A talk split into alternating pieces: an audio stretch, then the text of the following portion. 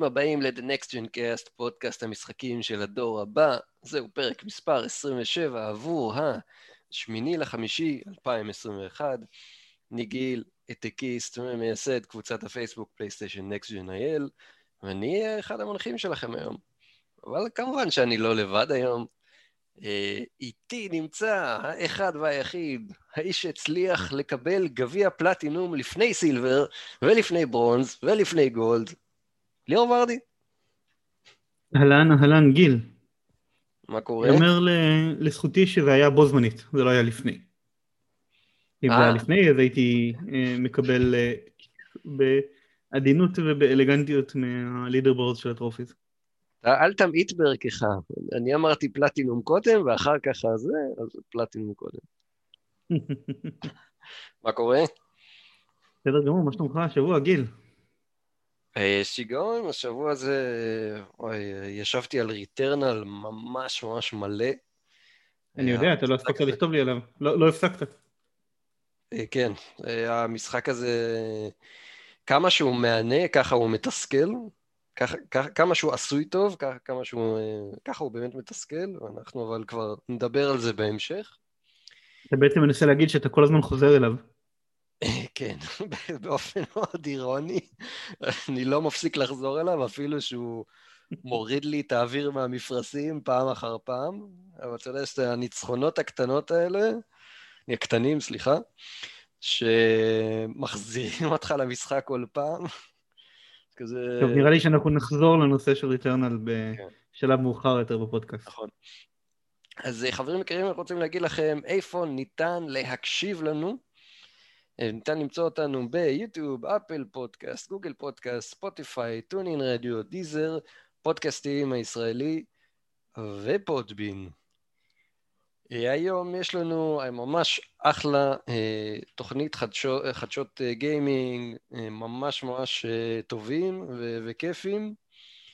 אז without further ado, let's dive in. יאללה.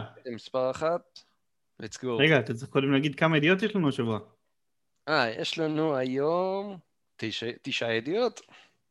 תשע. סליחה. ידיעה מספר אחת. פלייסטיישן ו Sony Interactive Entertainment מכריזות על השקעה בחברת דיסקורד ושותפות ל- אה, לשיפור החוויה הסוציאלית בפלייסטיישן. מה זה אומר כל הדבר הזה? דיסקורד, למי שלא מכיר, הוא סוג של אה, אה, תוכנת, תוכנה סלאש אה, אתר voice over IP אה, מאוד מאוד רחב, עם המון המון קומונות בו, סוג של אה, voice over IP לרדיט נקרא לזה. זה ה-MIRC המודרני. MIRC ממש ככה. MIRC מודרני רק עם voice over IP ושיחות וידאו, וזה דבר מאוד מאוד גדול, אה, ש- אה, שם דבר מאוד גדול בעולם ה-PC, ב- בייחוד ב- בעולם הגיימינג ב-PC.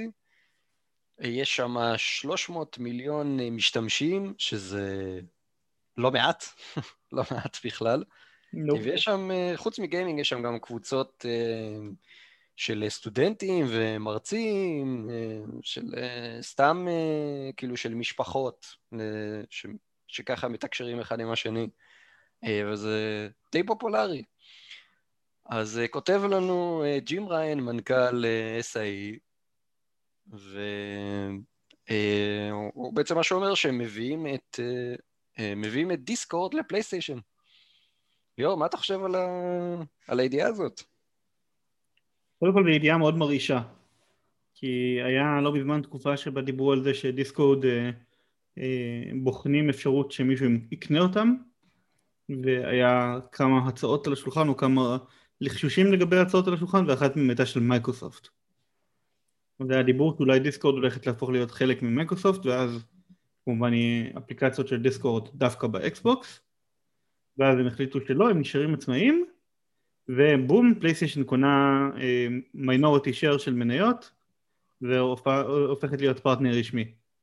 עם כזה press release מפוצץ שאומר שיחד אנחנו נחזק את החוויה של פלייסטיישן ודיסקורד יחד. כי כמובן כבר היום אנשים שמשחקים על פלייסטיישן באונליין, בעיקר עם חברים, הרבה מאוד פעמים משתמשים בדיסקורד בשביל ה-voice chat במקום בפלייסטיישן עצמו. במיוחד אם זה חברים שהם cross-play מקונסולות אחרות או מ-PC. וואלה. תגיד לי, אתה בתור uh, שחקן, שחקן קונסולות, אתה משתמש בדיסקורד? Uh, כן ולא.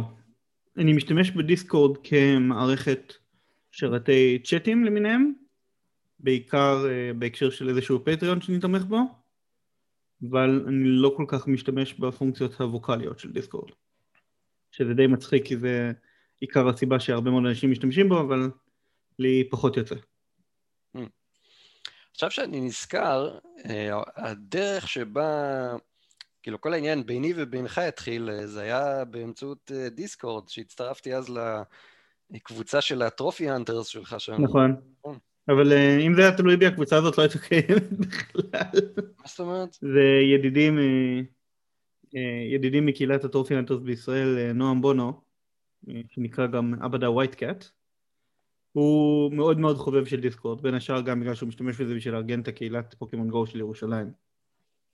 אז אה, הוא, אני, כשלי היה רעיון לעשות uh, סוג של קבוצת וואטסאפ מצומצמת לכמה חברים שהם ב top של ה trophy hunters בישראל, אז uh, הוא אמר, uh, אני לא כל כך אוהב וואטסאפ, בואו לדיסקורד.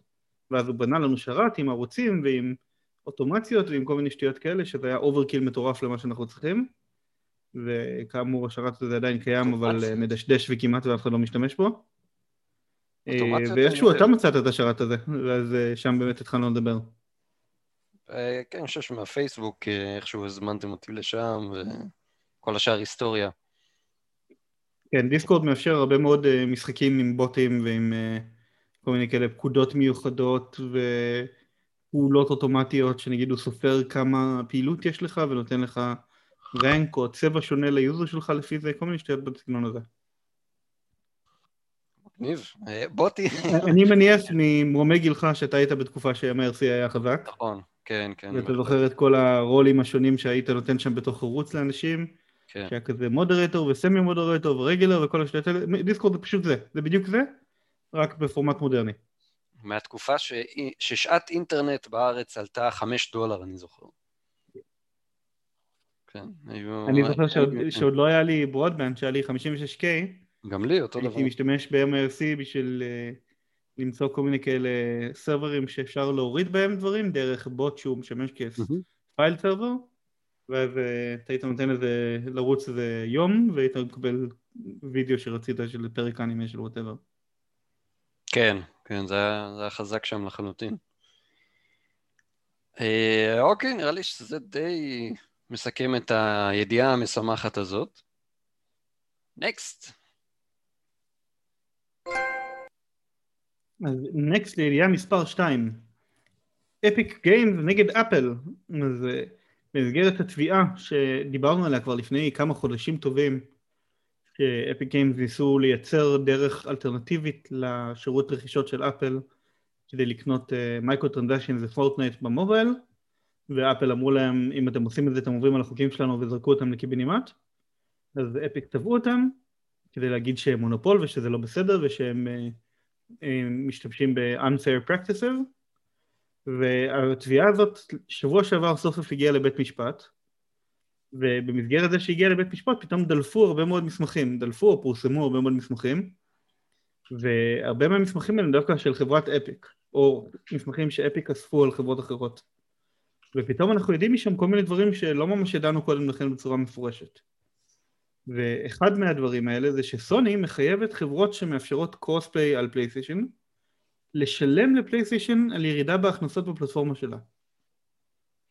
ומה שזה בעצם אומר, שאם ה market share של המשחק שלך על הפלייסטיישן הוא פחות מאחוז מסוים, שזה 85 אחוז אם אני לא טועה, אז כל, כל פעם שקונים משהו דרך המשחק שלך, אתה חייב לשלם לפלייסטיישן עמלה, לא משנה איפה, איפה קנו את זה. כאילו כל פעם שקנו משהו שהוא לא על פלייסטיישן. זה ממש דיק מוב, סלח לי שאני אומר את זה, נכון? אה, זה... בוא, בוא נגיד שזה לא, לא, לא טריוויאלי בכלל הסיפור הזה, זה מאוד מאוד מוזר. אני זוכר שבתחילת הדרך שהם הם ממש ממש אה, התנגדו לקוסט פלטפורם גיימינג. אתה זוכר את זה? אני חושב שהם עדיין מתנגדים. אבל הם מאפשרים... למרות שיש דיבור על זה שזה לאט לאט נהיה קצת פחות קשה, אבל uh, הנה, אתה, ברור לך איך זה עובד, כן? זה, אתה צריך לשלם הרבה מאוד כסף. כן, כאילו, אני זוכר שהם... אה, יש פה, יש פה דוגמה בטבלה, שאם המשחק שלך ירוויח מיליון דולר בעולם, ומתוך המיליון דולר האלה 600 אלף היו בפלייסטיישן, אז על ה-400 אלף הנותרים אתה צריך לשלם עמלה שיוצאת 15% עמלה או משהו כזה, וזה יוצא 50 אלף דולר. זאת אומרת, 5% מהרווחים אתה צריך לשלם לסוני. זה אפילו לא מהרווחים, זה מהרבניו, 5% מההכנסות. אני מתפלא איך, אה, כאילו, אז, אז מה גורם למפתח לבוא ולעשות אה, פיצ'ר של קרוס פלטפורם במקרה הזה? זה נראה לי כסף לפח. מה אני אגיד לך? זה... אין, אין לי מושג. אני יודע שהרבה מפתחים רוצים קרוס פלטפורם כי קרוס פלטפורם הוא מאוד פופולרי עם, עם השוק והוא גורם ליותר שחקנים לרצות לשחק במשחק שלך, הוא בעצם מגדיל את הקהילה של המשחק. כן, זה... פלייסטיישן בתור הפלטפורמה המובילה בדור הקודם, בדור של ה-PS4, יש להם הרבה כוח שוק אה, לשחק איתו. Mm-hmm. והם יכולים להגיד לאנשים כמו אקטיביז'ן, תשמעו, אתם רוצים Call of Duty אצלנו סבבה, אתם חייבים שלפחות 85% מהשחקנים ישחקו על פלייסטיישן. אחרת תשלמו לנו כסף על ה micro transactions. אה, מה שנקרא ניצול ציני של, אה, של הכוח שוק. ניצול כן, אבל אני לא בטוח שזה ציני, אני אגיד לך את האמת.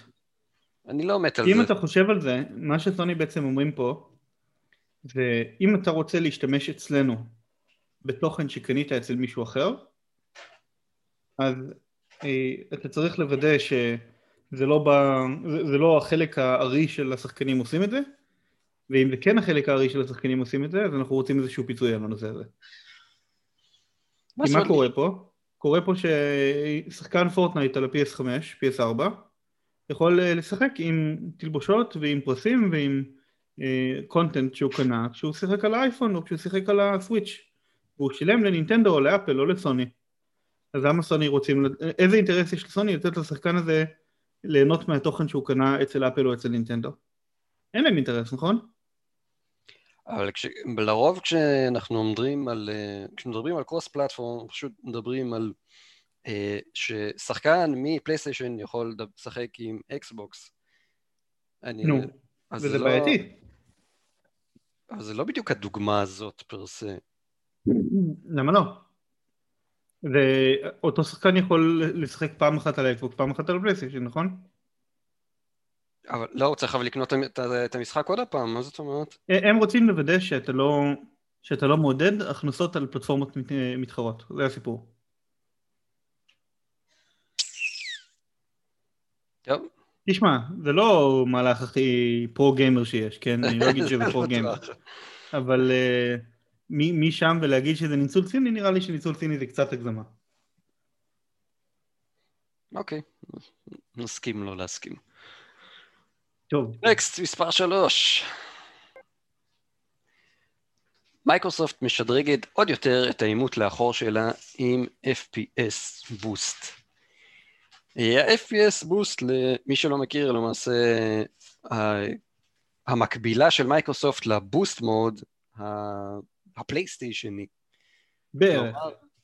סוג של, כן? אה, מה שזה אומר זה אה, דרך לגרום למשחקים שיועדו לרוץ על חומרה ישנה.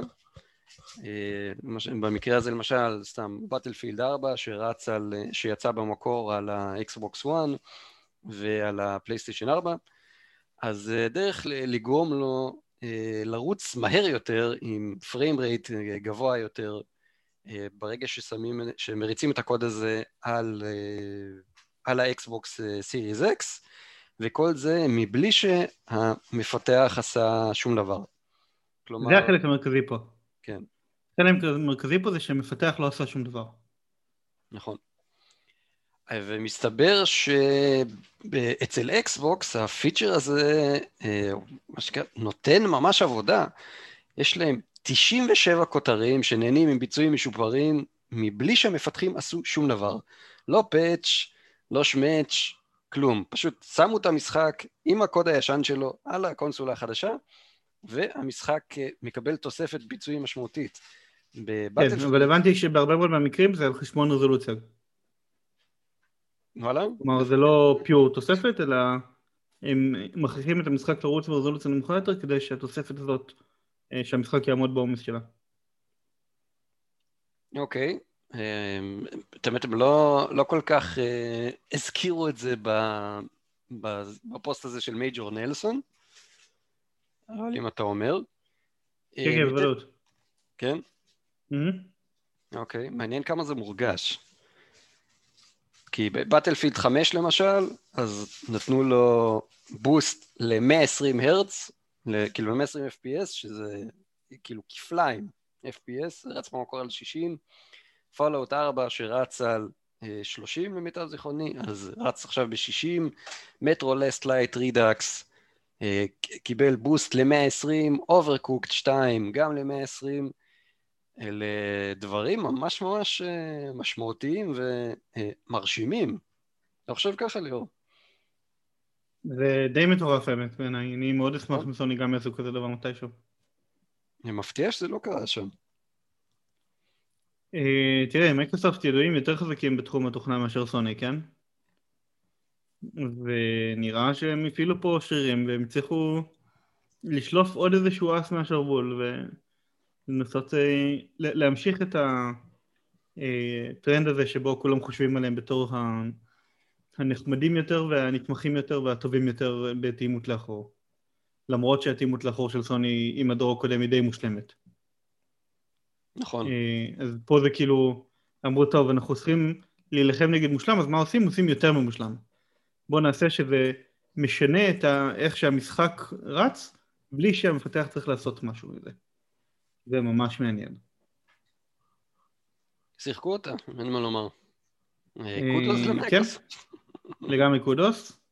רק, אה, אתה יודע, הם כל הזמן משחקים אותה בפיצ'רים כאלה, אבל בינתיים לא ממש משחקים אותה במשחקים. כן, זה... זה, זה כנראה יתחיל לקרות uh, רק במהלך שנה הבאה. כשה-24 אולפנים שלהם יתחילו, uh, יתחילו להוציא, להוציא משחקים כמו מים. כנראה. מה שאתה אומר בעצם זה שאתה לא מצפה שהשנה נגיד הילו אינפינט יצא, או שהוא יהיה טוב? הילו אינפיניט הוא סיפור בפני עצמו, למען האמת. הייתה עוד איזו ידיעה ששקלתי אם להכניס אה, לתוכנית עליו, אה, שאומרים שהוא היה בלגן אטומי אה, לפני, ה... לפני, הש... לא השקה, לפני החשיפה המזעזעת שלו, שהמון המון דברים היו חסרים מהמנוע שלו, והיה שם קראנץ' מטורף בצוות, היה שם בלגן גדול. אבל mm. אני לא חושב ש... שהמשחק אחד הזה זה מה שיציל את הספרייה שלהם, של מייקרוסופט. אבל כאילו, יש להם 24 אולפנים, אני חושב ש... שעתידם אה, מובטח. אבל זה כנראה יתחיל, שוב, רק החל משנה הבאה. מעניין. אגב, אה, נתון מעניין שעכשיו אני מסתכל עליו ב OpenCritic. לאקסבוקס Series יש כרגע 17 משחקים שהם מעל 80 ממוצע. מתוך ה-17 משחקים האלה יש אה, אחד שהוא חצי אקסקלוסיבי, שזה Tetris Effect, אחד שהוא אקסקלוסיבי שזה Gears 5 עם 82, וזהו. ולעומת זאת, אצל סוני יש כרגע 27 משחקים שהם מעל 80, mm-hmm. שמתוכם כמובן יש את Demon Souls, יש את Disco Elysium שהוא כרגע console exclusive, יש את Marvel אה, Spider-Man כמובן, Remastered, יש את ה Nioh Collection, יש את Returnal, יש את Miles אה, Morales, יש את Astro's Playroom. קיצר לא חסר. ומה שנקרא אם אתה מסתכל, על, אפילו זה כרגע זה ב view של all time, כן, על סך הכל חצי שנה שיש לנו את הקונסולות. אה, יש, יש פה כבר gap משמעותי מאוד. ויהיה מעניין לראות אם מייקרוסופט תתחיל לעשות משהו בשביל לסגור אותו. כן. כן. טוב, אנחנו... אני בטוח יש להם איזה כמה... כמה קלפים בשרוול. טוב, אבל גיל, אם אנחנו מדברים על משחקי דור הבא חדשים, כן. אולי נדבר על...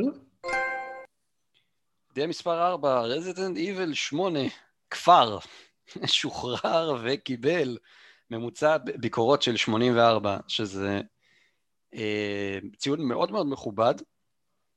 לגמרי. ו-80, כן, ו-88 מבקרים נתנו למשחק ממוצע 84, כמו שאמרתי, 87 אחוז מתוכם המליצו עליו, וזה על פי אופן קריטיק. הבאנו לכם פה כמה ציטטות אה, נבחרות מה, מהמבקרים. אז PC Gamer נתנו 85 ואמרו קולקציה קודרת ויפהפייה של סצנות אימה רצחניות וכמה מהאויבים הכי גרוטסקיים שנחקקו לנו בזיכרון ב, אה, בהיסטוריה של סדרת Resident Evil.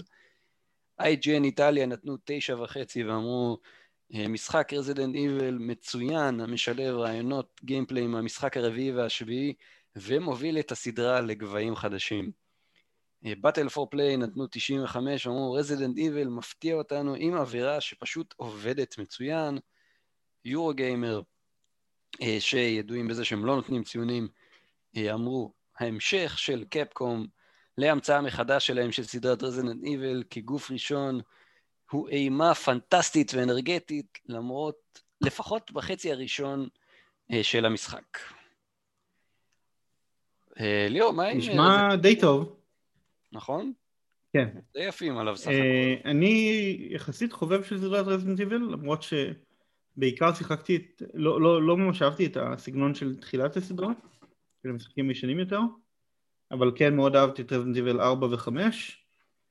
ניסיתי לאהוב את 6, לא ממש הצלחתי. ונמצא אצלי על הכוונת מתישהו לשחק את 7 ואת 8 וגם אולי את רזינט איבל 2 רימיק, את 3 רימיק. בינתיים זה עוד לא, עוד לא עלה בגורלי לעשות זאת. אז יצא לך לשחק את אחד מהדמואים שיצאו של, של שמונה? יצא לי להוריד אותו. אה, להוריד זה חשוב. כן. רציתי לשחק ובסוף אה, זה לא קרה. אני, אני יצא לי לשחק את החלק עם הליידי משהו הזאת, שברח... דמיטרסקו. כן, משהו כזה. אה, מבחינה ויזואלית זה וואו, זה היה shocking לגמרי. השמיט לי את הלסת מכמה שזה היה נראה מדהים. אה, עשו שם אה, את, את כל האפקטים וכל הטריקים האפשריים, 4K ו-Ray Tracing, סופר מגה קודר כזה, אה, באיזה טירה חשוכה, משהו, מישהו. לפחות מהבחינה הזאת, זה היה נראה סוף הדרך. אה, משחקיות לא, לא היה הרבה מה לראות, אז אה, אין לי, אין לי כל כך דעה, אבל זה, זה נראה, נראה משהו, אה, משהו איכותי. טוב, זה נמצא אצלך על הכוונת? אני חושב שאני רוצה לשחק את שבע קודם, כי גם שבע נמצא אצלי... קיבלנו בחינם בפלוס. כן. כי הוא נמצא אצלי גם הרבה זמן, הרבה זמן על הכוונת. למען האמת, מאז ששיחקתי אותו ב-PSVR. אה, הוא הזכיר לי גם נורא סרט בשם טרן, אה, סיבוב לא, אה, כאילו פנייה לא נכונה, אם אתה מכיר. סרט טעימה קלאסי של איזה כמה חבר'ה שטועים בדרך ומגיעים ל... לאיזה בית של איזה מיוטנטס ש... שהם קניבלים וכל מיני כאלה. סרט ממש ממש טוב שאני ממליץ עליו. אז זה קצת הזכיר לי את זה. אה, אני מתישהו אגיע אליו, זה על בטוח. אני מקווה. מגניב. אה, אני חושב שכן, אפשר לעבור לידיעה הבאה שלנו. ידיעה מספר 5, Gamescom 2021 יהיה אירוע דיגיטלי עם השתתפות חינם. אז אה, כל זה דוברר למשתתפי slash אוהבי Gamescom במיילים רשמיים כולל אליי, שהייתי פעם אחת או פעמיים ב Gamescom אז קיבלתי את זה במייל, שאין אירוע face to face השנה, אלא הם ממשיכים את מה שהיה בשנה שעברה ועושים אירוע דיגיטלי בלבד. אז אה, כל מי שרוצה יוכל להשתתף ו-virtually attend מה שנקרא, החל מה-23 באוגוסט, אה, כשכמובן יש שם את Gamescom Opening Night Live, ה stream של ג'ף קילי, ב-24 לאוגוסט, ושאר האיבנטים יהיו בימים 26 ל-27. מה דעתך על זה, גיל? אני את האמת חלמתי לטוס לגיימסקום, השנה כאן מן הסתם זה לא יקרה. אמ, אבל אה, לפחות, לפחות זה קורה, כאילו התערוכה עצמה, אה, עדיין אנחנו מקבלים משהו ממנה. כן, אה? יהיו שם כמה וכמה חברות.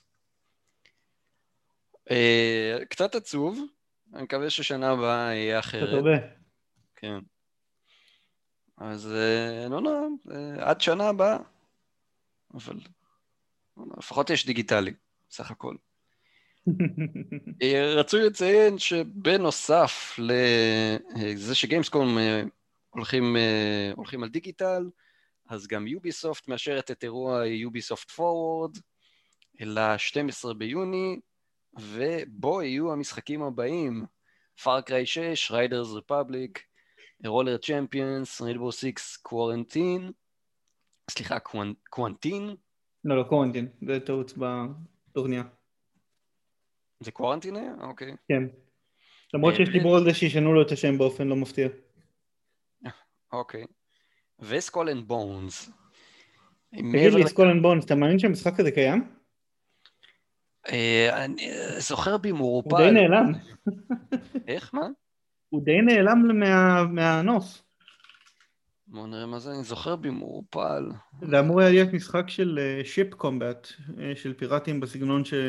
מה שהיה באססן קריד 4 בלק פלאג, ואז הוא פשוט נעלם לחלוטין.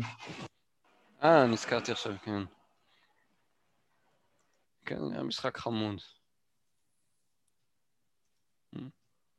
טוב, היוביסופט פורד הזה הוא כמובן uh, במסגרת E3, אז uh, הוא לא איזשהו משהו נפרד לחלוטין. אוקיי, okay, חוץ מזה, קונאמי מאשרת שלא תופיע ב-E3, והיא טוענת שזה אה, מסיבות של תזמון, אוקיי? שזה לא כזה בא לטוב, שלא יהיה לה מספיק מה לחשוף, או משהו בסגנון הזה. אה, אם כי היא כמובן מבטיחה שהיא עובד, עובדת במרץ על אה, מספר פרויקטים, ושהיא תעדכן את האוהדים שלה בקרוב. I'll believe it when I see it, מה שנקרא. כן. קונאמי לא ממש הרשימו אותי בשנים האחרונות. לא הרשימו אף אחד. בדיוק. במיוחד עם זה שהם עוד לא הציעו את סיילנט היל כבר עוד הפעם. טוב, זה נראה שזה לא הולך לקרות בקרוב. אה, אני מקווה שאתה טועה. זה מה שיש לי להגיד. אני גם מקווה, אבל אתה יודע מה כן הולך לקרות בקרוב? דבר אליי. ידיעה מספר 6, שמדברת על זה שהאם דגם חדש של ה-PS5 כבר בדרך במהלך שנה הבאה? בסבירות גבוהה נשמע שכן.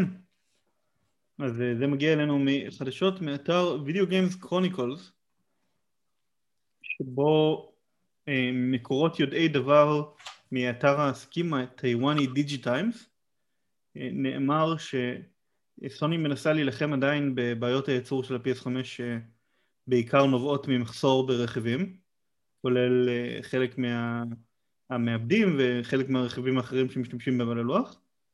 וכתוצאה מזה הם שוקלים לעשות רידיזיין uh, לחומרה הפנימית. כלומר ה-PS5 יהיה אותו PS5 עם אותו עוצמה הוא יראה אותו דבר אבל מבפנים הוא יהיה קצת שונה. uh, מי שלא חדש בעסקי הפלייסטיישן זוכר של-PS4 זה קרה כמה פעמים ול-PS3 זה קרה כמה פעמים אז אין פה איזשהו משהו מטורף אבל העובדה שזה קורה כל כך מהר אומרת שיש אה, בעיות רציניות עם הייצור של המכשיר מה קרה למשל עם הפלייסטיישן 3? אתה יכול אה, לתת לנו דוגמאות? כן, עם הפלייסטיישן 3 היה להם הפסד של כמעט 400 דולר על אה, כל, כל קונסולה בהתחלה, בגלל שהמעבד Cell הזה והכונן בלורי היו כל כך יקרים בתקופה שזה יצא ב-2006 והם פשוט עבדו super duper קשה ב-R&D שלהם של החומרה על uh, להקטין אותו ואז הוא עבר בתוך עניין של, אני חושב, שלוש שנים, זה עבר ממשהו כמו 120 ננומטר ל-100 ננומטר, ל-80 ננומטר, ל-65 ננומטר.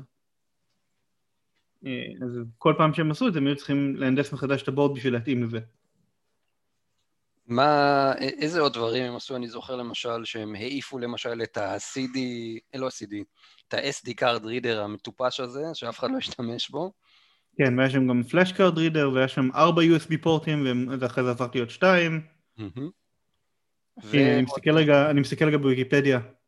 ב-2006 זה היה 90 ננומטר, ואז ב-2007 זה היה 65 ננומטר, ב-2008 זה היה 45 ננומטר, ואז ב-2008 שוב פעם זה היה תהליך ייצור אחר, אבל גם כן 65 ננומטר, ואז ב-2009 כשהם עברו ל Slim זה חזר להיות 45 ננומטר. כן, והיה עוד חלק מאוד מאוד מרכזי, שזה אה, כל מה שעשה את התמיכה בניגון של משחקי פלייסטיישן 2, נכון? איך הם קראו לזה? ה Synthesizer Engine?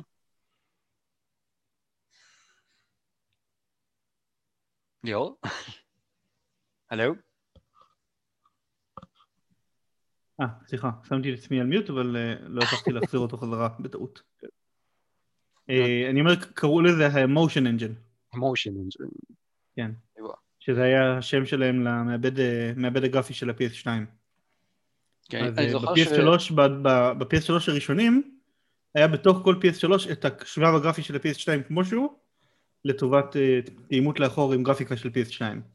ואז הוא יוכל להריץ בצורה מלאה את כל המשחקים של ה-PS2, בדיסקים בלי שום בעיה. אתה יודע שעדיין יש לי אחד כזה בבוידן? מגניב. מעניין כמה, כמה שקלים אפשר לעשות עליו היום. אה, לא יודע, אני מאמין שיהיה יחסית הרבה. אבל אתה צריך להיזהר איתו עם האור הצהוב. אתה מכיר את הסיפור הזה? Yellows... Yellow Light of Death. הוא עבד יפה עד היום. זה קורה בגלל החיבור שם בין ה... בין הרכיבי קירור לבין המעבד. צריך לפתוח אותו ולעשות שם משחה תרמית מחדש בשביל שזה לא יקרה. אוקיי. אה, כן, על הקונסולה שלי עבר די הרבה. אה, נראה, אולי ביום מן הימים. טוב, אז בינתיים, בזמן שאנחנו מדברים על יום מן הימים, אולי תספר לנו מה קורה בידיעה מספר 7? ידיעה מספר 7, כן, אה, ידיעה אה, די, אה, די מגניבה, אני הייתי מבסוט כש, כשמצאתי את זה. סליחה. האם רמבו מגיע ל-call of duty warzone? כל הסימנים מצביעים על כך שכן. אז זה עונה חדשה. רמבו, כן. סילבסטר סטלון בכבודו ובעצמו, רמבו. זה שם שלא שמעתי הרבה מאוד זמן. למה? היה לו את הסרט החמישי שלו לפני איזה שנתיים, אני חושב. משהו כזה. ראית דרך אגב? לא, אבל הזכרת לי בדיחה, של, בדיחה על זה של האינגר וידאו גיים נרד. על רמבו? וידאו ישן שהוא צוחק על אה, שמות של sequels, ואז הוא דיבר על זה ש... טוב, מה עכשיו הם יעשו סרט חדש של רמבו, הם יקראו לו ג'ון רמבו?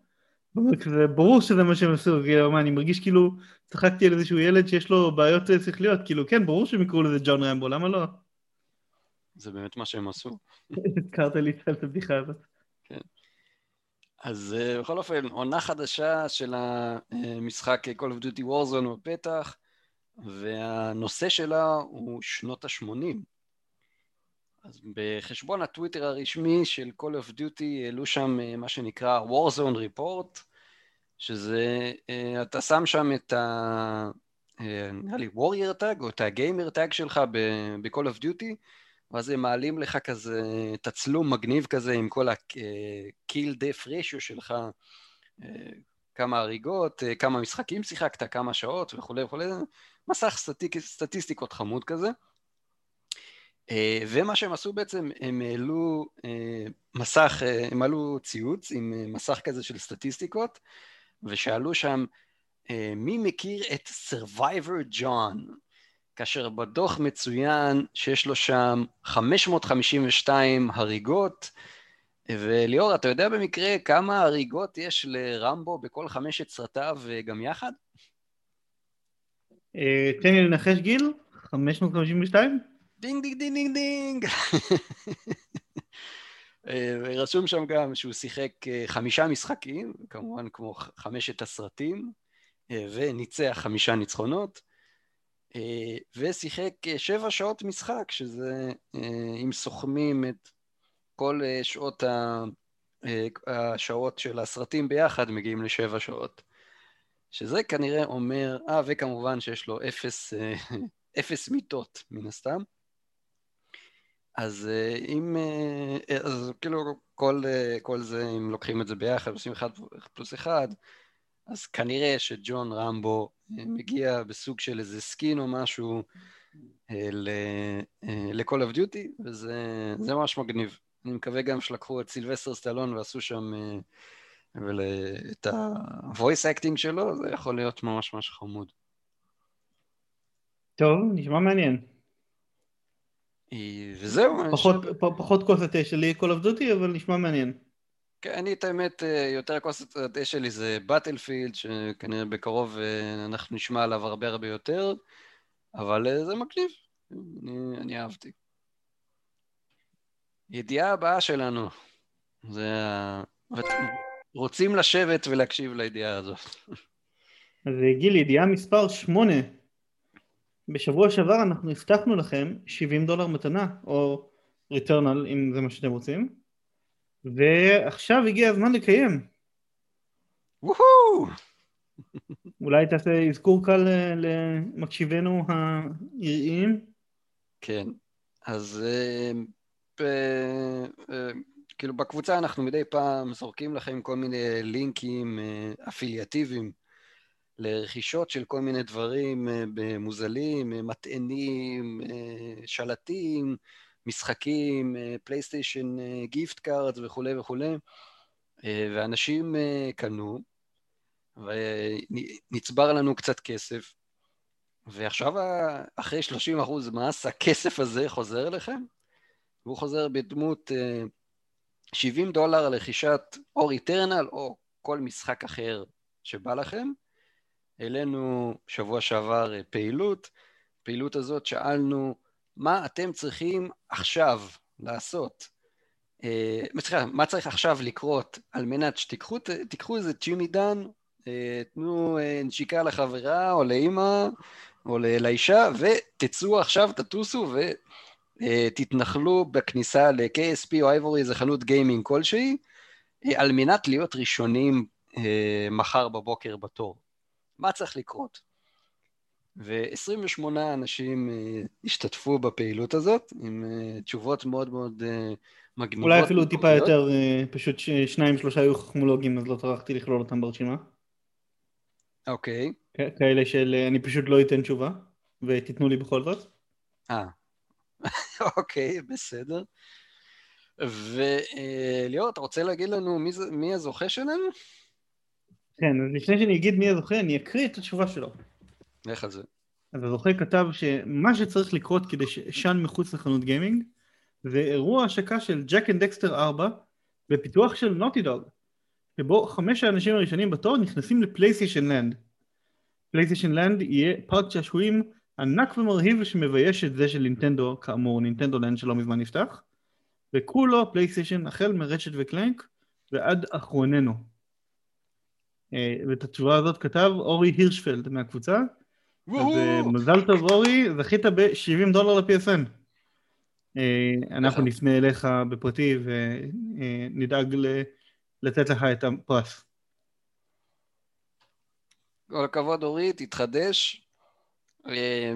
אני רוצה... מה אתה חושב על התשובה הזאת, גיל? מה הסיכוי שנוטילוג הולכים לפתח ג'ק אנד דקסטר 4? אני חושב שהסיכויים קיימים. כן? עד אחרי ש... שהם חזרו לרצ'ט. אני חושב שהסיכויים אה, נמצאים שם איפשהו. רצ'ט, רצ'ט זה של אינסומניאק, אה, אנחנו מדברים על נוטילוג. אוי, לא, רגע, אני התבלבלתי לגמרי, סליחה. מה הסיכויים שנוטי יפתחו את ג'ק אנד דקסטר? שהם נטשו את זה אי שם ב-2006-2007. לטובת אנצ'ארטד? אולי בעוד איזה חמש שנים או משהו, אחרי שהם אה, יפסיקו עם כל ה remastered שלהם, של כל remaster אה, של remaster, יש עכשיו שמועה גדולה שהם הולכים לעשות עוד פעם remaster ל... נו, איך זה נקרא? לאחרון מאיתנו אחד, אחרון מאיתנו אחד remastered. אז אולי אחרי ש... יש חיבור כזה של רימייק האמת, לא remaster. רימייק, כן, נכון. אז אולי, אולי אז זה יגיע. אה, חוץ מזה תשובה מאוד מקורית, אין, אה, אין ספק, אה, מגיע לו. האמת, מגיע לכולם. כללנו פה גם עוד שני תשובות מעניינות שקיבלנו, הם לא יזכו בפרס, כי היה רק פרס אחד לתת, אבל אה, עדיין היה שווה להקריא אותם. אה, מישהו כתב, מה שצריך לקרות זה שיבוא קרייטוס בעצמו ויאיים עליי שאם אני לא הולך לישון ליד החנות לקנות פלייסטיישן אז הוא יהרוג אותי. זה כתב אה, חבר הקבוצה עמית בן טוב. אתה רוצה להקריא את האחרון? כן. אמ, מה שצריך לקרות זה שסוני יציעו ללקוח הראשון אה, בתור, אה, בתור עבודה, בתור בודק משחקים, ואז יהיה לי סוף סוף זמן לשחק בכל המשחקים שאני צריך להשלים מעידן ה-PS4. סוגריים, היה לי רק PS3 לפני החמש. אז זה כתב יאיר שמלה. אז יאיר, צר לי לבשר לך שבודקי משחקים לא יוצא להם להשלים בקלוג. כן, זו עבודה די... אה, בדרך כלל כשאתה בודק משחקים אתה צריך לבדוק את אותו משחק שוב ושוב ושוב ושוב ושוב. אתה היית מסוגל להיות בודק משחקים? אה, אולי? יצא לי להיות בודק של הרבה דברים אחרים, של טילים, של שבבים, של תוכנות, אז אולי. יצא לך להיות בודק טילים? כן, בצבא. וואלה, מגניב. איזה טיל בדקת? אה, טיל אוויר קרקע שנקרא פופאי.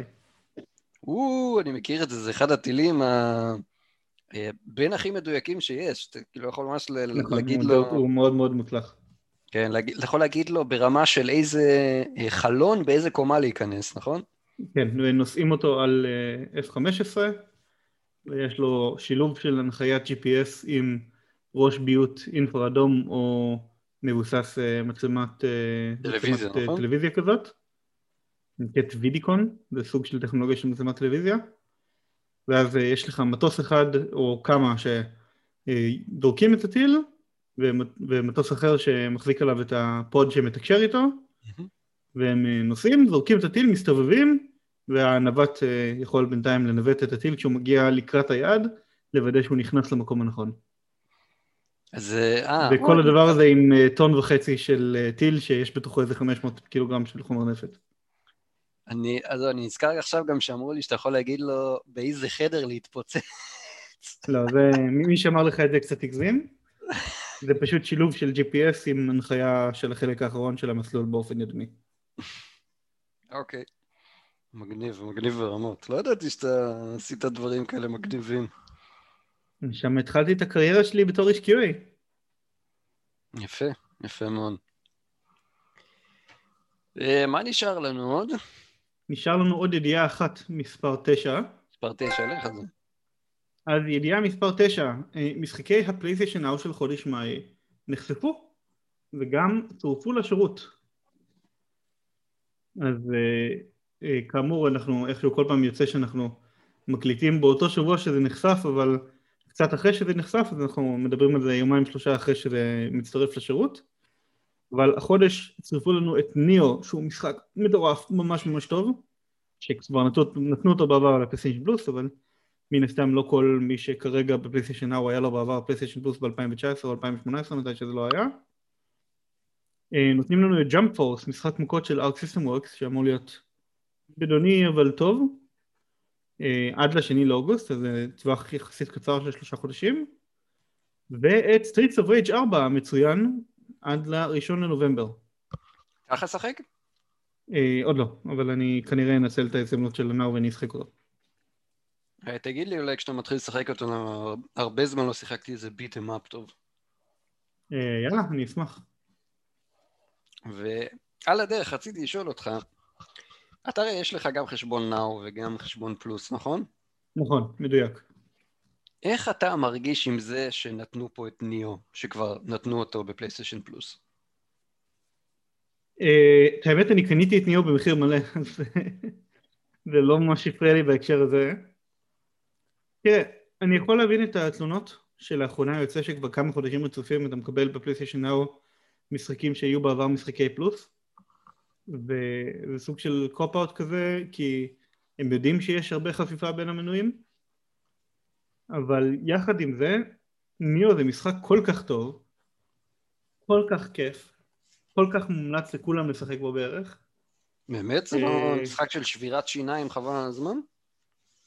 גם, אבל זה לא סותר אחד את השני. אם כבר הבעיה עם זה שנתנו את ניאו היא בעיה אחרת. הבעיה עם זה שנתנו את ניאו זה שיש אה, ניאו remastered ל-PS5 ואנחנו מקבלים פה את ניאו ל-PS4 אז מי שיש לו PS5 יכול עדיין להוריד ולשחק את ניאו וזה משחק עם 60 FPS ועם רזולוציה טובה והכל והוא אחלה משחק אבל זה לא גרסת ה remastered שהיא יותר טובה מה הסרט שלהם? מתי זה יהיה כבר מוכן? מתי יהיו שם משחקי פלייסטיישן 5? נראה לי שב-E3 אנחנו נשמע על זה כן? משהו. כן. זורם איתך. סתם שתהיה בעניינים, ניאו 97% critics recommended מתוך 119 מבקרים. ממוצע 88. וואו, זה... תתקן אותי אם אני טועה, כמו נינג'ה גיידן כזה בעולם פתוח, סוג של?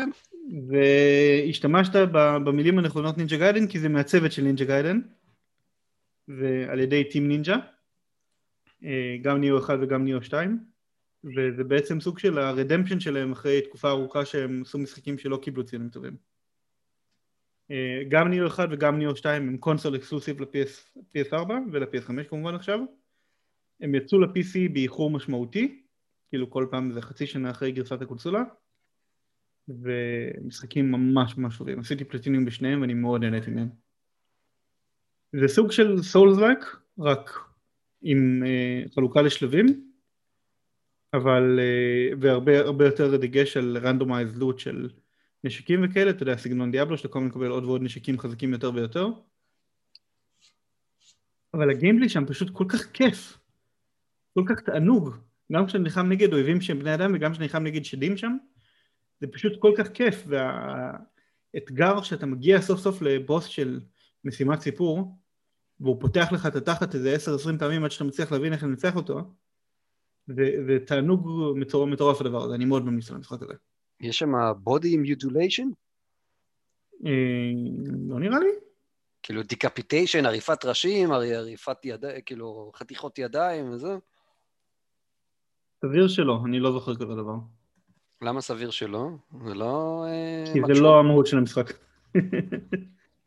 המהות של המשחק זה דיזיינים של השדים וה-level design ולהבין איך להתמודד עם סיטואציות שונות של כמויות שונות של אויבים ואיך להחליף במהירות גבוהה בין אה, שני ערכות נשקים שיש לך ויש הרבה סוגים של נשקים, כל נשק עם moveset משלו ועם skill point משלו ועם special combos משלו וכל מיני כאלה special moves וגם יש לך שלושה stanceים של כזה high stance, mid stance ו low stance שמשנים את ה moveset של הנשק.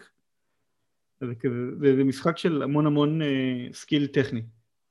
של לעבור בין stanceים ולהגן ולברוח ולעשות דבר שנקרא ki burst של אחרי שהסטמינה שלך נגמר אם אתה לוחץ בתזמון מסוים על הכפתור אז אתה מרוויח חזרה חלק מהסטמינה בלי לחכות ויש שם uh, הרבה מאוד אלמנטים שהם gameplay uh, heavy טוב, נראה שנהנית ממנו סך הכול.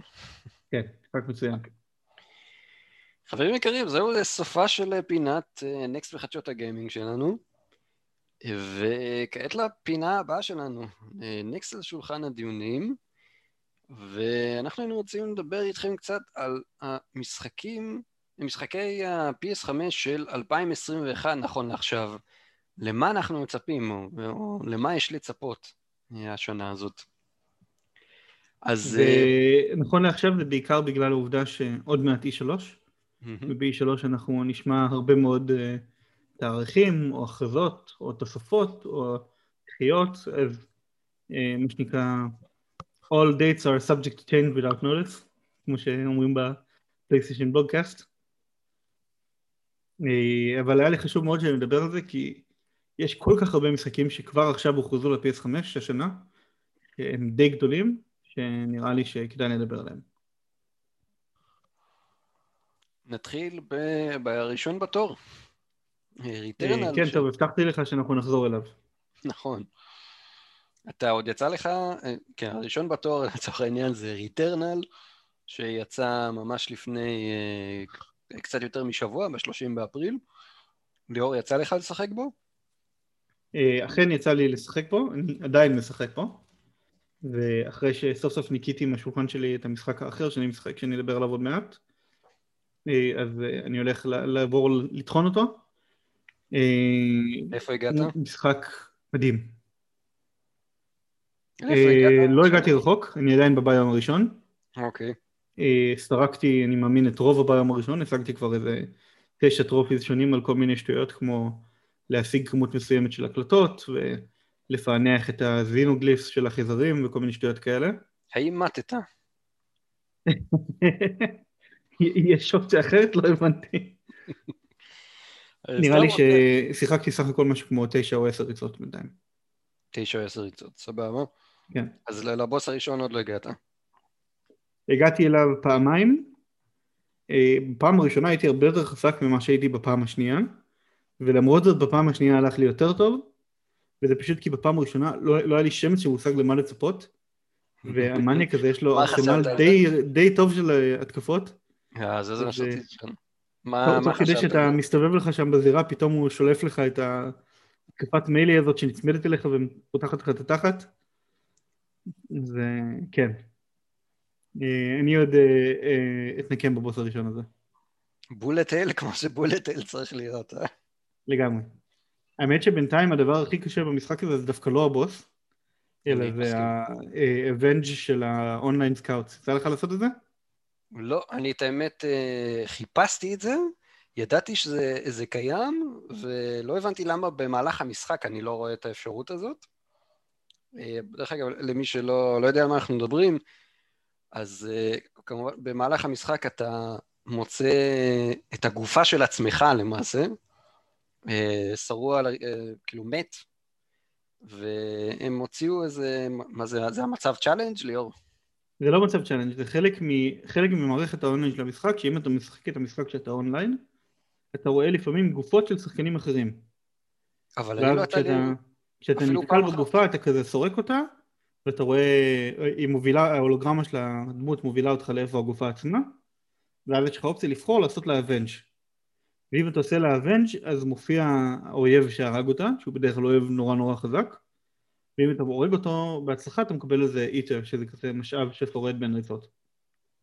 אתה מקבל ממנו את ארבעה או חמישה ether על אחד כזה. משהו לא מסתדר לי. אני הרי כבר יש לי כמה וכמה שעות על המשחק הזה, ואני עוד לא הגעתי למצב שאני, שהוא סורק לי שום גופה, איך זה יכול להיות? אז אה, תוודא ב settings שאתה משחק ב online mode. יכול להיות שאתה לא אונליין משום מה. חיפשתי את זה, חיפשתי. ואתה יודע, היה, קיבלתי אפילו הודעה ב, ב, תוך כדי משחק שמישהו עשה לי avenge שכאילו hmm. הרג את המפלצת שהרגה אותי פעם אחת. אוקיי, זה כן נשמע שזה, שאתה באונליין מוד, אחרת הגופה שלך לא הייתה מדווחת לרשרת.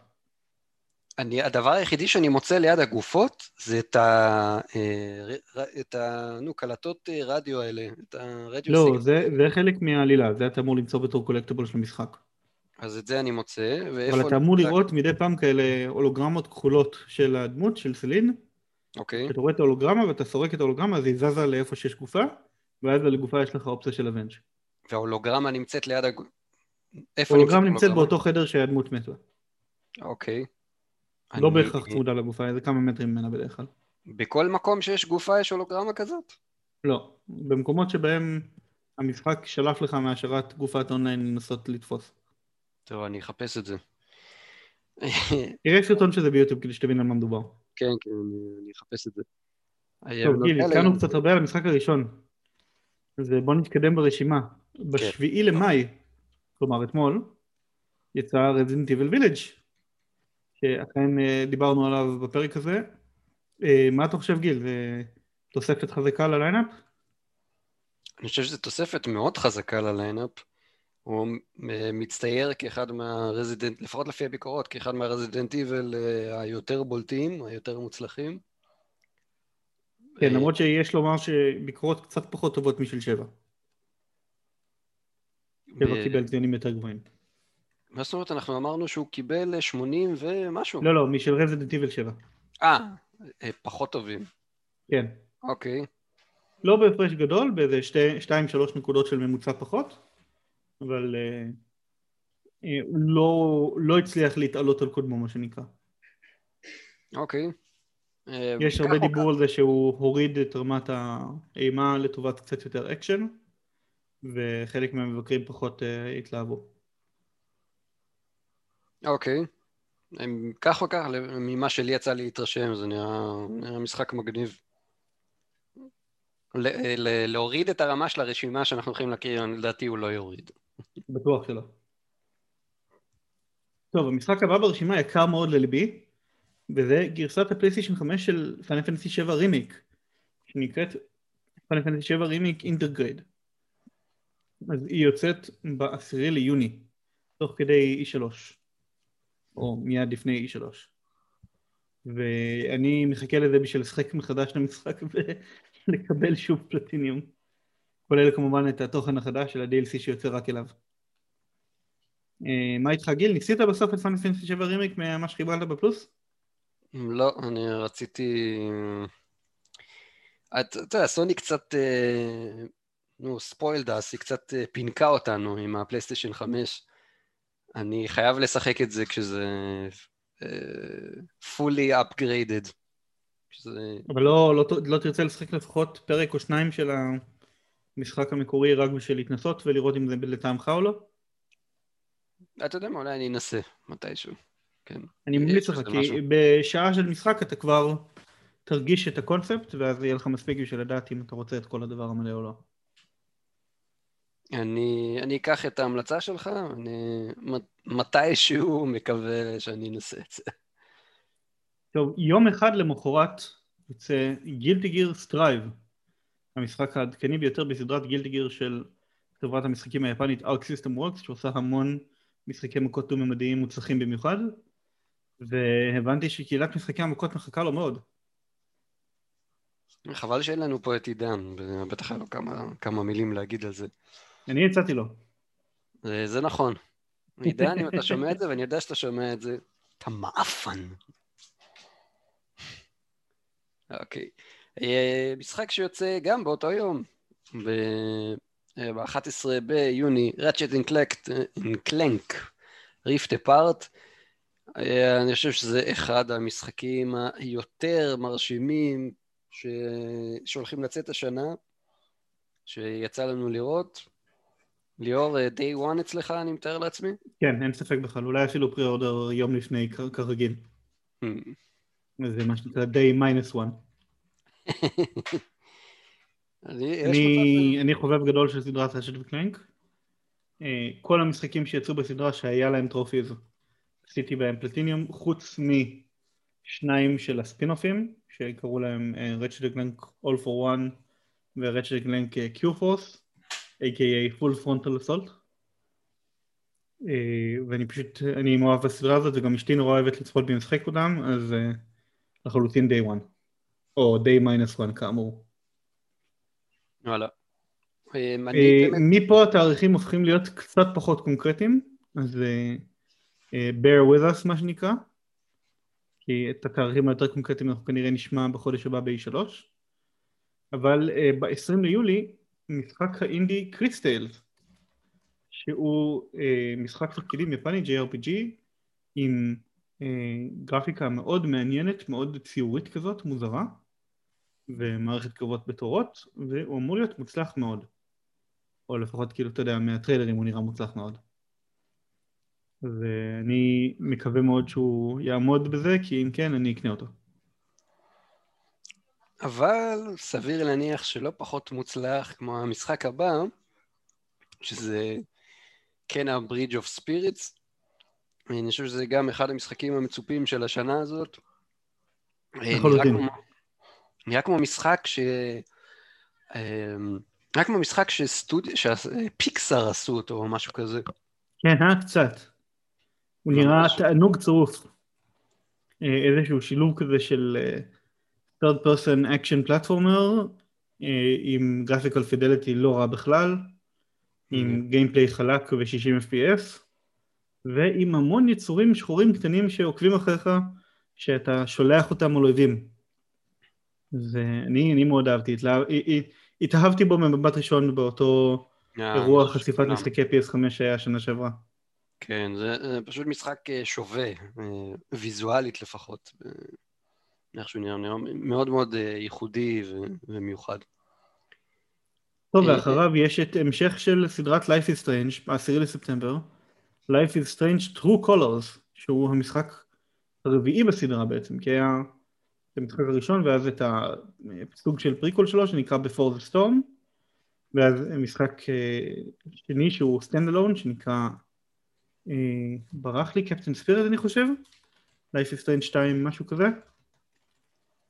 ועכשיו סקוויר אניקס, ואם אני לא טועה זה People Can Fly נקראים, מפתחים? יכול להיות. רגע, אני אגיד לך בדיוק שאני לא אטעה. לא, סליחה, זה Don't Nod, כמובן, Don't Nod Entertainment. ועכשיו הם מפתחים אה, עוד אה, משחק בסדרה, משחק אה, שלישי במספרו, Life is Strange True Colors. אז אני בטוח שכל מי שאהב את הסדרה ישמח לשמוע את זה. ובאותו יום, משחק תפקידים יפני, Tales of Arise. המשחק החדש ביותר בסדרת Tales of, שהיא כבר ותיקה מאוד ויש לה משהו כמו איזה 10-15 משחקים. אז הוא הראשון לדור החדש, ואומרים שהוא קצת שונה ממשחקים הקודמים בסדרה, אבל שהוא אמור להיות מאוד מאוד מאוד מוצלח. אני בדיוק מסתכל על כל מיני screenshot של זה, וזה משחק שרשום עליו ליאור ורדי, all over. Tales of Arise? כן. אה, סוג של Final Fantasy כזה, לא? כן, ויחד עם זה סדרת Tales היא קצת נישתית מדי לטעמי, בדרך כלל אני לא מתחבר אליה. אבל יכול להיות שאני אשנה דעתי פה כי הוא, הוא נראה באמת טוב. נראה מדהים. בגדול הגימיק של משחקי Tales כמו שאני מכיר אותם זה שכשאתה נכנס לקרב אז בעצם יש כזה סוג של mini game דו-ממדי שבו הדמויות ממש זזות בזמן אמת ואתה צריך להתחמק בדברים ולקפוץ ולראות וכאלה אבל זה תמיד היה נראה לי מאוד מלאכותי ומאוד מוזר. ופה זה נראה שהכל קצת יותר אקשן RPG תלת ממדי וזה נראה יותר מעניין בהקשר הזה. ואני אשקול את זה. הוא על הרדאר בוא נגיד את זה ככה. ב-14 בספטמבר יש לנו את Deathloop, שאני אגיד לך... המשחק הפלייסטיישן האקסקלוסיבי מבית מייקרוסופט. כן, שזה די מצחיק. יש כבר קצת נמאס לי לשמוע עליו, ואני לא כזה מתלהב גם ממה ש... תראה, הוא נראה נחמד, אבל הם טחנו אותו יותר מדי פעמים ביותר מדי פריוויים כבר, כן, שדי. שחררו את המשחק ועזבו אותנו בשקט. אכן כך. ואחר כך יש את... אה, אבל back... הוא אגב, ראוי רק לציין שהוא מחברת אה, אולפן הפיתוח Arkane Studios, שעשו את סדרת Dishonored. אז הוא בעצם הסוג של spiritual successor של Dishonored. שיחקת Dishonored? לא. אוקיי. אבל אני יודע שהם טובים, אז כאילו לפחות ממה ששמעתי. סבבה, את אה, Back for Blood שיוצא ב-12 באוקטובר אתה מכיר? אני... לא זוכר מה אה, אני מכיר את Left 4 Dead בעיקר בשם, ויצא לי לראות קצת גיימפליי שלו, ואני יודע שזה מאותם יוצרים, אה, רק לא תחת הכותרת של ואלב, ואני יודע שזה... אנשים מאוד מתבאסים עליו שהוא נדחה כל הזמן. כן. יכול להיות שאפילו נדחה חוץ מ-2021 אני חושב, לא מזמן. Yeah. על Left 4 Dead יש לי די הרבה שעות עליו. אה, מה חשבת אגב על Evolve, המשחק שהם עשו בין Left 4 Dead לבין זה? אה, לא חושב שאני זוכר מה זה המשחק הזה. זה היה משחק מולטיפלייר אסימטרי שבו שחקן אחד הוא נכון. מפלצת ואז נכון, שחקנים אחרים עם ציידים כן. להם תפקידים שונים של ציידים. נכון. הוא לא, לא המריא כל כך לגבהים. אה, הוא יותר התרסק מאשר המריא. כן, כן, בהחלט. טוב, ומכאן והלך אה, כל המשחקים שנקריא אין להם עדיין תאריך קונקרטי. אז יש לנו, חוץ מזה שאמרו להם שהם יהיו ב-2021. ויש לנו את Pray for the Gods, שזה משחק אה, אינדי שאמור להיות בסגנון של אה, Shadow the Colossus, כן. והוא כבר הרבה שנים מדברים עליו והרבה שנים עושים עליו פריוויים והוא נראה טוב סך הכל. אחר כך יש את סולר uh, אש, ש... תעזור לי פה. סולר אש, אם אני זוכר נכון, הוא uh, מהיוצרים של... ברח לי השם שלו, נו, משחק שהיה סופר... הארט משין. רגע, רגע, רגע, רגע. Second game from Heart Machine. סטודיו לד יש, ב... יש, יש. אה, מעניין. הייפרלייט דריפטר. הרי שהוא המשחק החדש של היוצרים של הייפרלייט דריפטר שהיה אה, 2D טופ דאון אינדי אדוונצ'ר גיים כזה בסגנון של קצת זלדה רק עם גרפיקה מאוד אה, רטרואית וסביבות מאוד פסיכודליות ועכשיו הם הלכו לסגנון קצת אחר, קצת יותר תלת ממדי ויותר אה, סטייליסטי והאמת שמהגיימפלי שראינו של סולר אש הוא מזכיר מאוד את פאסלס יותר מכל דבר אחר נכון, נכון מאוד, אני נזכר בזה. זה. הדמות כזה גולשת וקופצת ואוספת כל מיני כאלה בלובים של דברים כן. ומנטרת עם grappling hook אז זה סוג של אה, אה, third person platform adventure מעניין שנראה די טוב נראה שהמשחק הבא זה עוד משחק שרשום עליו ליאור ורדי. נכון המשחק הבא זה לא כל כך משחק נפרד אלא הרחבה חדשה שהיא בגודל של משחק מלא למשחק כבר די ישן שקוראים לו The Binding of Isaac זאת הרחבה Repentance אז אה, למי שלא מכיר Binding of Isaac התחיל במקור בתור משחק פלאש שאז אה, היה לו כמובן גרסת סטים והיה לו הרחבה שהוסיפה הרבה מאוד אה, הרבה מאוד תוספות ואז אה, החליטו שהם רוצים להביא אותו לקונסולות אבל קצת קשה עד יותר נכון בלתי אפשרי להביא משחק פלאש לקונסולות וחברת אה, פיתוח ששמה כרגע ברח לי תן לי שלוש שניות כי אני לא אוהב לטעות בדברים האלה.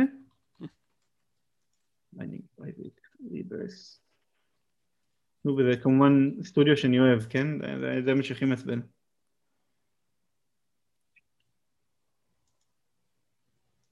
לא, לא כזה קריטי. נו, נו, נו, שלוש שניות, שלוש שניות, שלוש שניות. Nicalis, אוקיי. אז אה, אולפן ההפצה Nicalis עזר לאדמונד מקמילן, שזה היוצר של המשחק, אה, בעצם לבנות את המשחק מחדש מאפס על גבי תשתית שהיא מתאימה לקונסולות, והוא יצא ל-PS, אה, של ל-PS4 ולוויטה, ונראה לי גם ל-PS3, אני לא בטוח. אה, וזה קראו לזה Binding of Isaac Rebirth ואז היה לזה אה, הרחבה שנקראת Afterbirth והרחבה נוספת שנקראת Afterbirth פלוס ועכשיו הרחבה החדשה שנקראת Repentance שהיא גם תגיע ל-PS5 כמשחק standalone שכולל את הכל בתוכו. אז uh, הקטע של Binding of Isaac שזה ה dungeon gameplay של זלדה מבוסס בעצם על המבנה של זלדה 1 באופן משעשע אה, אבל עם twin stick shooter controls, כלומר stick אחד זז, stick אחד יורה, ועם המון המון המון המון אייטמים רנדומליים וחדרים רנדומליים, ובעצם כל פעם שאתה משחק כל המשחק נבנה רנדומלית, ומה שהיום אנחנו מכירים אותו בשם roguelite, כמו Returnal.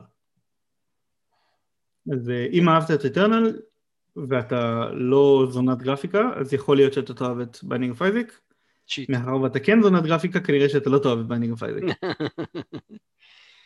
אוקיי, אני חושב שדיברנו עליו מספיק. אה, אחר כך יש לנו את Ghostwire Tokyo, אה, עוד משחק מהאולפנים אה, שנקנו לא מזמן על ידי מייקרוסופט, מ- שגם הוא אמור להיות, אם אני זוכר נכון, אקסקלוסיבי זמנית לסוני. נכון, אה, וזה משחק של action adventure עם אה, כל מיני כוחות הוליסטיים, supernatural stuff בטוקיו. אה, טוקיו, אה, 99% מה, אה, מהאוכלוסייה שלה נעלמה, ועכשיו יש שם כוחות רשע, ואתם צריכים לדאוג ש... שהם ייעלמו משם. סוג של, כן, על רגל, על רגל אחת. וזה נראה משחק מאוד מאוד מגניב, רצוי לציין. נראה מאוד ייחודי. כן. רואים שהוא כזה third person שוטר עם כוחות מוזרים סגנון ביושוק, זה מה שרואים בטריילרים. נכון. המשחק הבא שלנו, המשחק הבא. שלנו זה סטריי, או במילים אחרות המשחק עם החתול. כן, בדיוק ככה. זה... אה, סטריי הראו אותו במקור אצל סוני באירוע של החשיפת משחקי הדור הבא שלהם שאתה משחק חתול שמסתובב לו בעיר עתידנית ולאט לאט אתה אה, מגלה כל מיני דברים שקורים שם ואתה בעצם חוקר את העיר בתור חתול אז אה, אשתי תעוף על המשחק הזה והיא רוצה שנקנה אותו ברגע שהוא יצא אבל גם, אין לנו אה, הרבה מעבר אה, מידע על הגיימפליי שלו חוץ מזה גם יקיר הקבוצה שלנו, אור קורץ, שהוא חובב חתולים מושבע, אה, בהחלט כנראה יעוף על זה לדעתי. day one בשבילו. הפיתול שם נראה מאוד ריאליסטי, אנימטית בצורה מאוד מוצלחת. אה, אחרי סטרי יש לנו את Horizon Forbidden West, אני לא חושב שיש צורך כל כך להכביר, להכביר אה, במילים, זה משחק ההמשך של הורייזון זירו דון, אחלה משחק שבעולם. מדהים, הורייזון זירו דון. אחד המשחקים הכתובים הכי טוב שראיתי. אה, אני, אני מסכים. אני מסכים. אחד באמת אה, מהמשחקים היותר מקוריים ש, שיצא לי לשחק. אז זה ההמשך שלו, שהוא נראה חלום בפני עצמו. אה, נשאיר את זה בזה. מיד אחריו יש לנו את בטלפילד uh, 2021, שזה משחק שאמור להיות ב, uh, על פי כל השמועות uh, משחק אה, לוחמה מודרנית ב-2030, משהו כזה. כלומר, כל הנשקים שנמצאים אה, היום בפיתוח, כל מיני דרונס למיניהם, אה, כלבי תקיפה רובוטיים, טנקים מרחפים, אני חושב, כל מיני דברים כאלה, כנראה שהולכים להיות שם. ואומרים שזה הולך להיות הבטלפילד הכי גדול אי פעם 128, 128 שחקנים. מעניין. אה, הולך להיות כיף. אה, צמוד אליו יש כמובן את המתחרה שלו, Call of Duty, שעל פי השמועות ייקרא Call of Duty World War 2 Vanguard. אה, שעדיין לא ברור אם זה יהיה אלטרנטיבה של World War 2 או ב-World War 2, מלחמת העולם השנייה כמובן, עם סיפורים חדשים. אבל מה שבטוח זה שזה יהיה Call of Duty חדש והוא הולך למכור כמה, כמה אה, כמה מיליוני עותקים אם לא מעל עשר מיליוני עותקים. כן, בקלות רבה.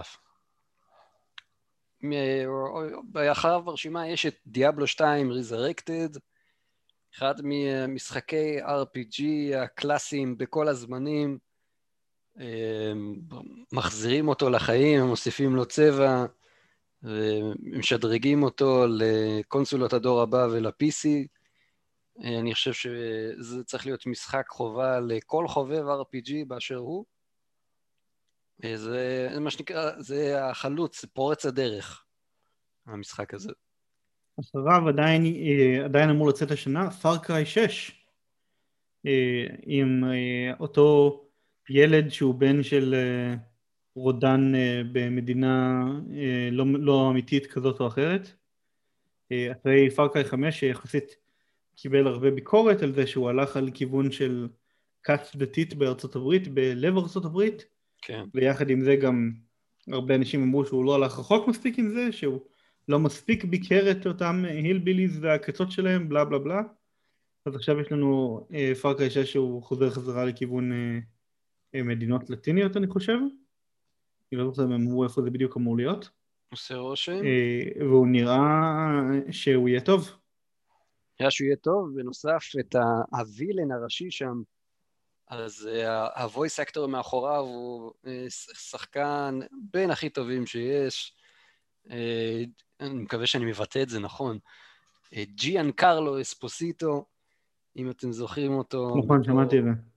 כן, אם אתם זוכרים אותו מ-Breaking Bad, משובר שורות, האייל, נו, איך זה נקרא, הדרגלורד הראשי שם, שפוצצו לו חצי מהפרצוף. אז באמת אחד, השח... אחד השחקנים הנהדרים. אה, ואחרי זה יש לנו, בתקווה שזה יצא ב-2021, אני לא בטוח אם זה יקרה או לא, אבל נכון עכשיו נאמר לנו שכן, את God of War החדש, שטנטטיבית כתוב עליו רגנרוק, כי הם אמרו רגנרוק is coming, אבל אף אחד לא באמת יודע את השם של המשחק המלא. והוא אמור כמובן להמשיך את ה...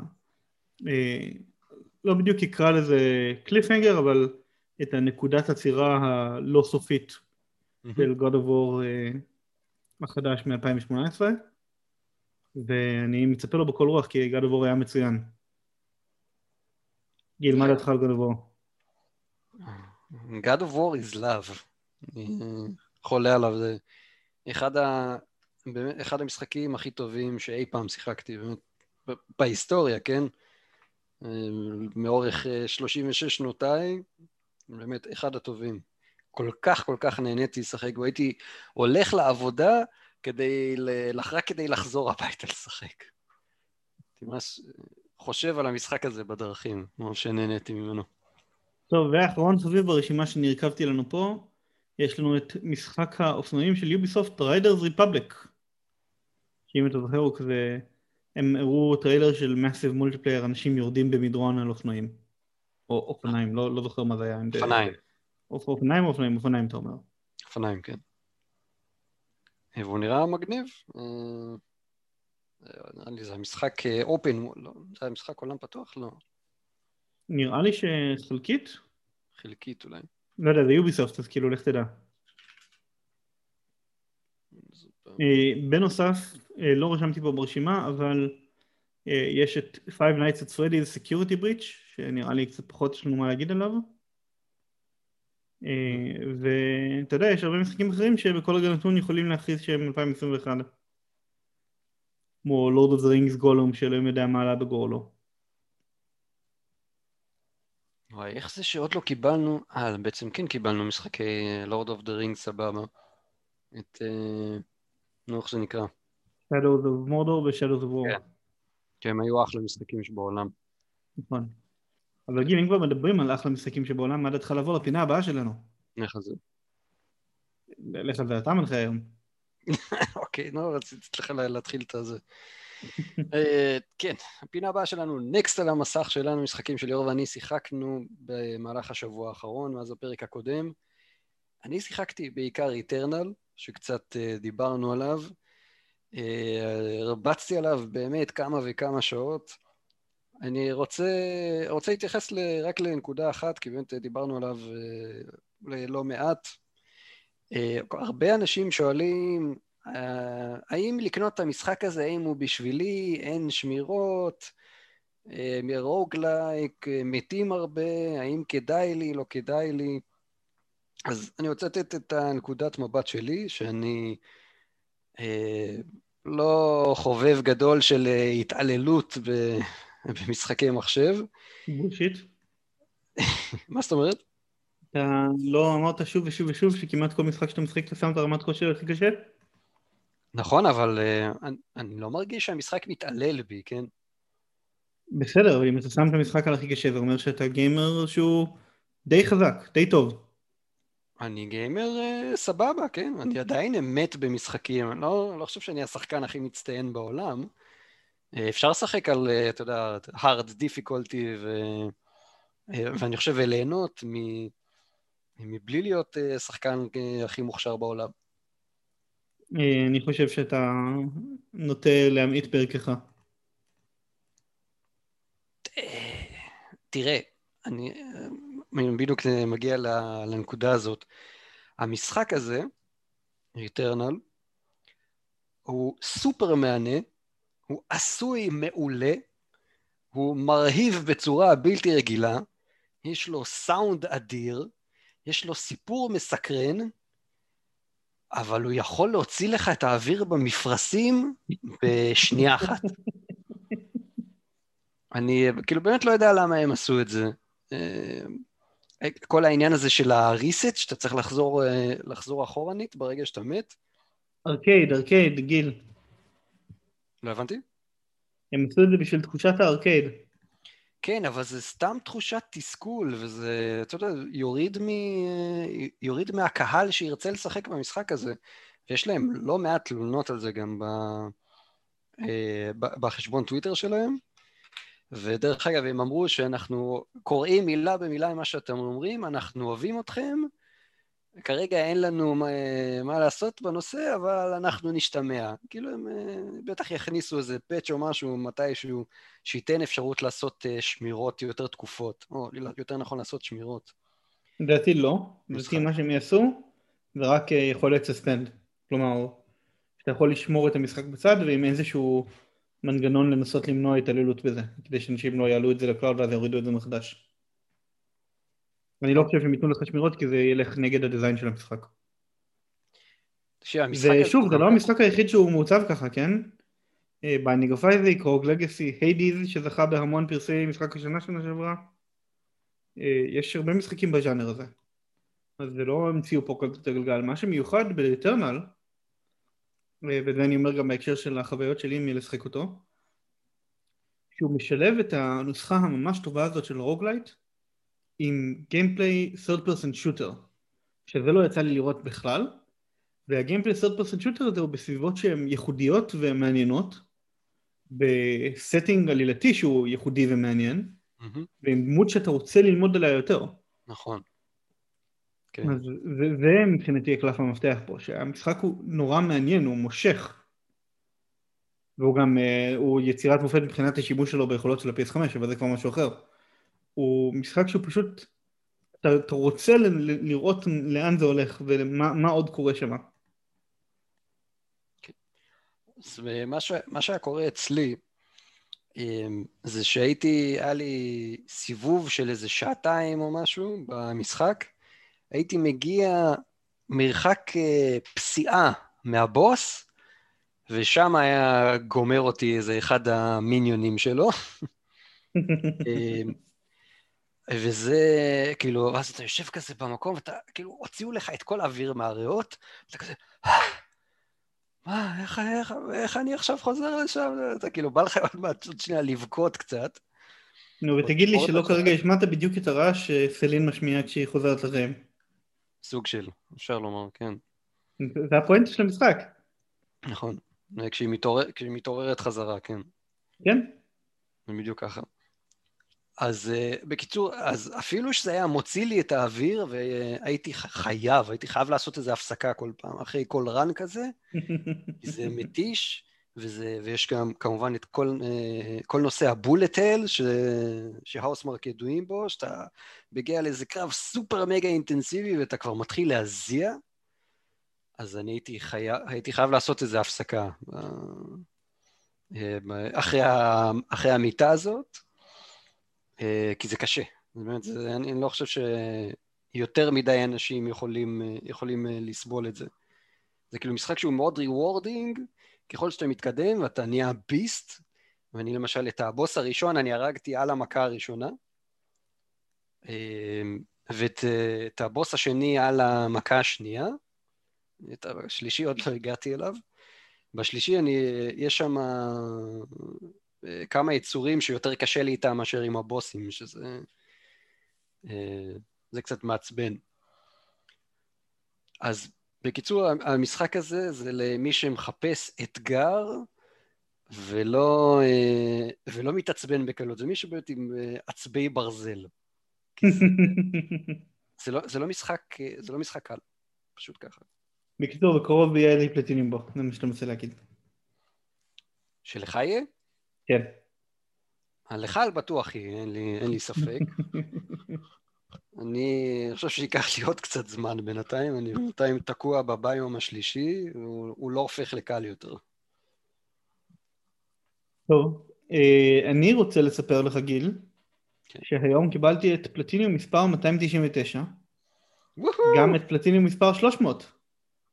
שניים. כן, אז מה שקרה זה שאני חיכיתי עם הגביע האחרון של Angry Video Game Nerd Adventures 1 עד 2 עד למתי שאני אהיה קרוב מאוד לפלטינים של פרסונה 5 רויאל פשוט בשביל שאני אוכל לעשות איזה פופ אחד אחרי השני כדי שאני לא בטעות אעשה משחק אחר בתור המשחק ה-300 שלי. אז uh, עשיתי בתור המשחק ה-300 את פרסונה 5 רויאל אחרי משהו כמו 150 שעות של משחק.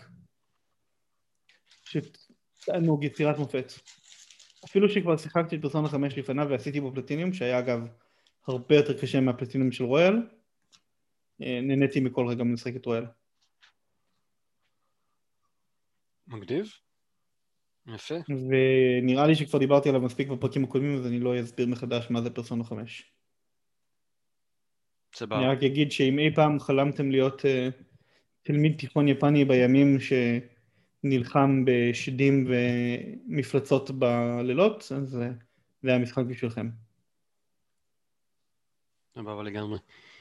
פינה האחרונה שלנו לתוכנית זו, נקסט על המסך שלכם, אה, דילים שליאור ואני אה, ליקטנו עבורכם, דילים נבחרים עם אה, המלצות קטנות. ליאור, take it away. רק לפני שעל take it away, אני אתנצל בפני הקהל על כך שהשבוע היה מעט מאוד דילים חדשים בחנות ה-PSN, ולכן רוב הדילים פה הם לא מהשבוע, אלא הם דילים שהתחילו בשבוע שלפניו. אז uh, יחד עם זאת, הדיל הראשון הוא משחק הקצב האהוב עליי, uh, בגרסת ה-PS4 שלו, Taiko no Tatsujin Drum Session, שבדרך כלל עולה 60 דולר ועכשיו הוא עולה 10. וזה סופר סופר סופר מומלץ.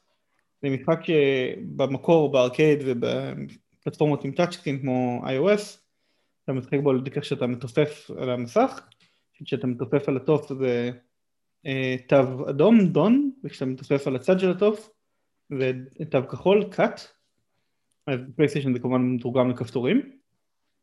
ויחד עם זה, זה תענוג שלא כדאי לפספס, לפחות תראו gameplay כדי לראות אם זה מדבר עליכם. אוקיי, okay. משחק, סליחה, משחק הבא שאנחנו ממליצים, אה, אני מצאתי טלטייל פטמן שדוס אדישנס, זה עונה הראשונה והשנייה למעשה של אה, משחקי באטמן של טלטייל. שהם... היה שניים? כן, זה בעצם עשרה פרקים, הם חילקו את זה לחמש וחמש. הייתי בטוח שהיה אחד. זה מה שכלול שם.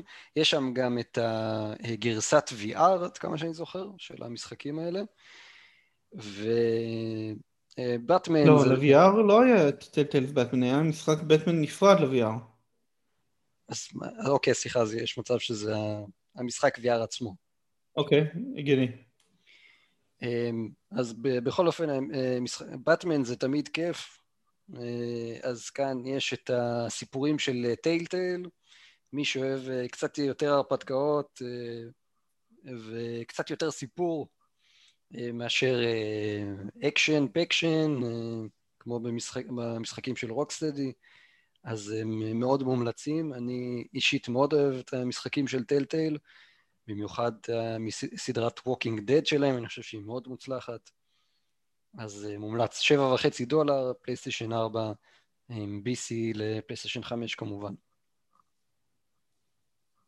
אה, וההמלצה הבאה שלי, Deus Ex Mankind Divided ל-PS4, אה, שהוא כבר יחסית אה, לא כל כך צעיר, הוא כבר בן שלוש או ארבע, חמש אפילו, אני זוכר שהוא יצא בצמוד ל-PS4 פרו.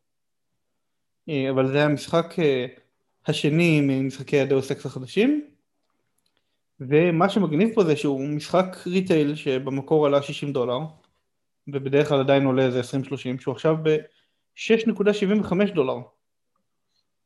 אז אם Deus Ex, שזה כמובן סדרת cyberpunk, futuristic, spy versus spy, עם כל מיני augmentations וכאלה, אם זה מדבר אליכם, אתם אוהבים stealth shooting, אז uh, תסתכלו על gameplay ותראו אם זה מעניין אתכם.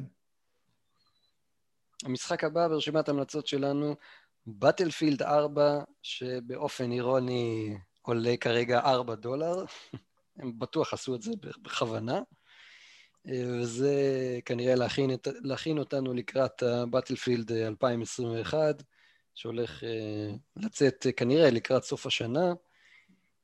בטלפילד 4 הוא, אני חושב שהוא מצוין, יש לי עשרות שעות על המשחק הזה ב-PC, יש לו גם story אה, לא רע בכלל, אה, אני ממליץ, אם עוד, לא, אם עוד לא יצא לכם, אתם רוצים קצת לחמם מנועים לקראת המשחק החדש, לכו על זה. טוב, והמלצה אחרונה להיום, Overcooked uh, 1 הוא כרגע במחיר ממש זול ל-PS4 של 3.4 דולר. זה המחיר הזול ביותר שהוא היה בו, חוץ מכשהוא היה חינם בפלוס למשך חודש אחד. אז uh, אם עוד לא שיחקתם Overcooked, ו... יש לכם אה, אישה או חברה או ידידה שבא לכם לריב איתה, אז אני ממליץ מאוד לקנות ולשחק Overcooked, משחק co-op נהדר. אתה אומר מניסיון? אה, זה משחק שבאופן טבעי צועקים אחד על השני תוך כדי שמשחקים בו. כזה, לא, למה את לא הולכת לשטוף כלים? איפה, איפה הלחם שביקשתי? אני לא אתפלא אם נשמע איזה קול של אה, נעל שנזרקת עליך עכשיו. אה, לשמחתי אני בחדר אחר, אז אה, זה לא יקרה. כן, הדבר האחרון שאנחנו רוצים לציין בפרק הזה, משחקים חדשים ששווים ציון, וזה Resident Evil Village ששוחרר ממש... אתמול. אתמול, כן. אתמול, וכמובן Returnal שיצא ב-30 באפריל. זהו חברים, זהו סופו של פרק מספר, מה אנחנו, 27? כן. פרק מספר 27, מי היה מאמין? אני. כן. אנחנו נגיע... 28 אם אתה סופר את הפיילוט. כן, כן. אנחנו נגיע למאה הנכסף, ליאור. אה, קודם שנגיע ל-52, שיהיה לנו שנה, למרות שאתה יודע, עם כמה פרקים שעשינו שבועיים, אז אה, אולי זה כבר יהיה לפני זה שנגיע לשנה. אבל אה, דבר איתי אחרי שנה, אני חושב שאנחנו נגיע למאה. בינתיים אנחנו מתמידים. זורם איתך. חברים יקרים, תודה רבה שהייתם איתנו. אם שרדתם עד עכשיו, אם יש לכם איזה שאלות, טענות, מענות, משהו שהייתם רוצים שאולי נעלה, נדסקס אליו במהלך הפרק הבא, אנחנו כמובן פתוחים להצעות. אז עד הפעם הבאה, תהיו אנשים טובים. יאללה ביי. יאללה ביי.